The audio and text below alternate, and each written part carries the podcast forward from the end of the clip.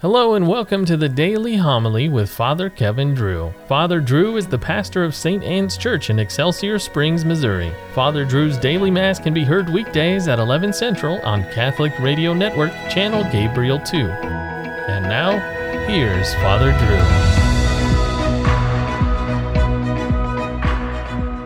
Drew. A reading from the book of the prophet Isaiah.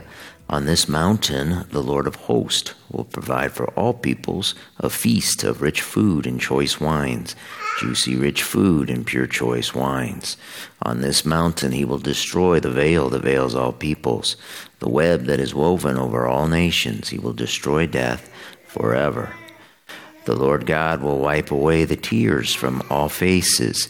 The reproach of his people he will remove from the whole earth, for the Lord has spoken. On that day it will be said, Behold our God, to whom we looked to save us. This is the Lord for whom we looked. Let us rejoice and be glad that he has saved us. The hand of the Lord will rest on this mountain.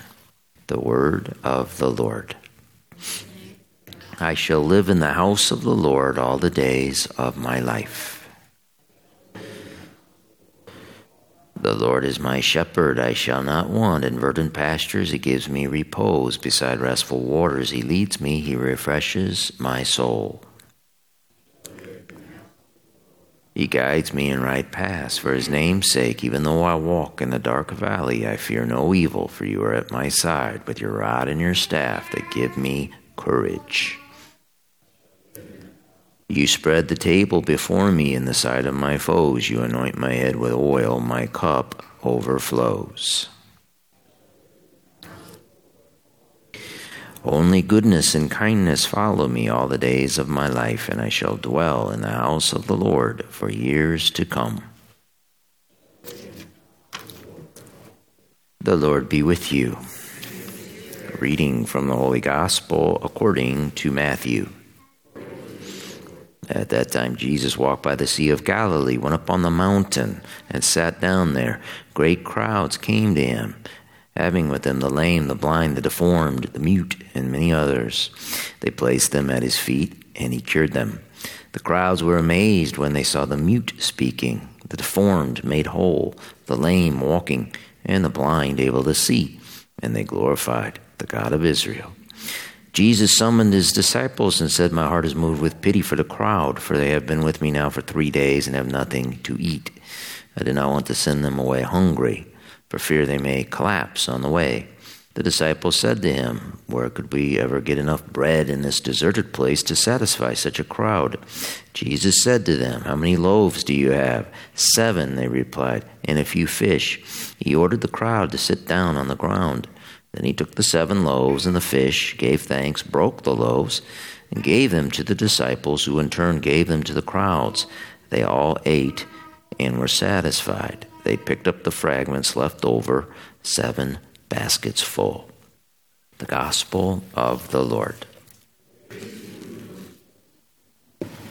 On this mountain, the Lord of hosts will provide for all peoples a feast of rich food and choice wines. On this mountain, he will destroy the veil that veils all peoples, the web that is woven over all nations. He will destroy death forever. Now, what mountain was Isaiah, who lived about 700 years before Christ, writing about? And what veil was he writing about?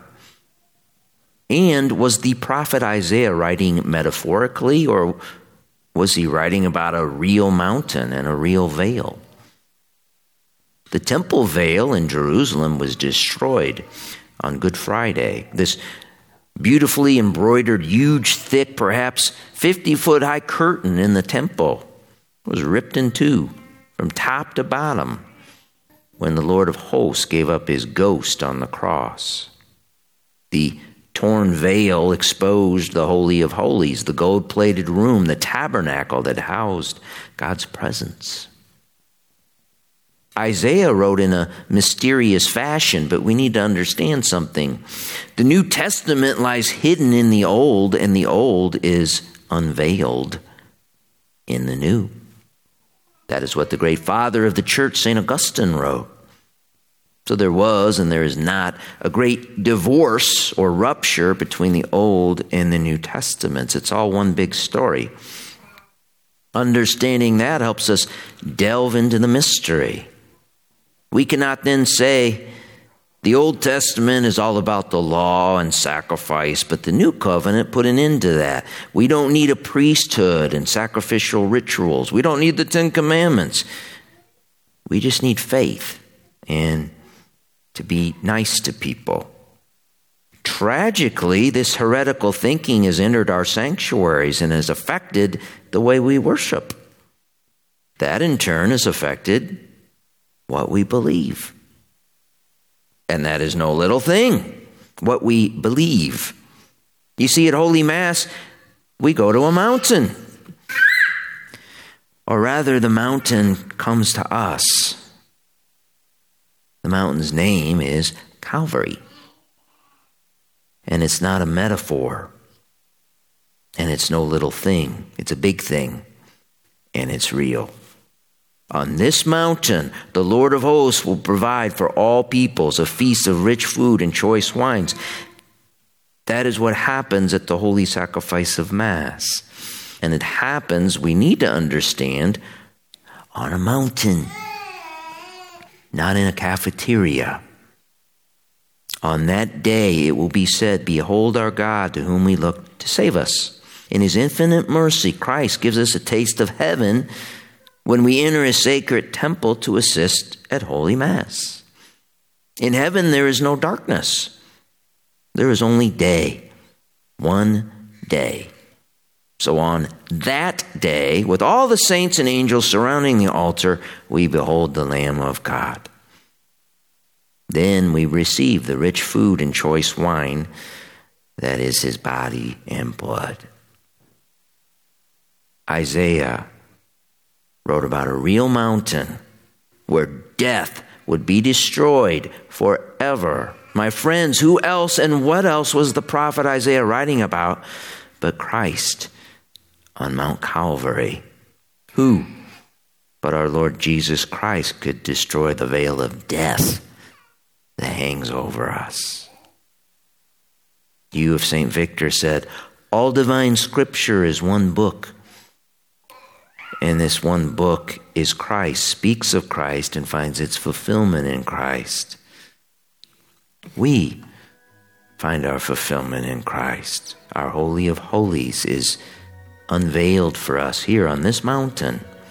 Death is destroyed forever at the eternal sacrifice of Mass.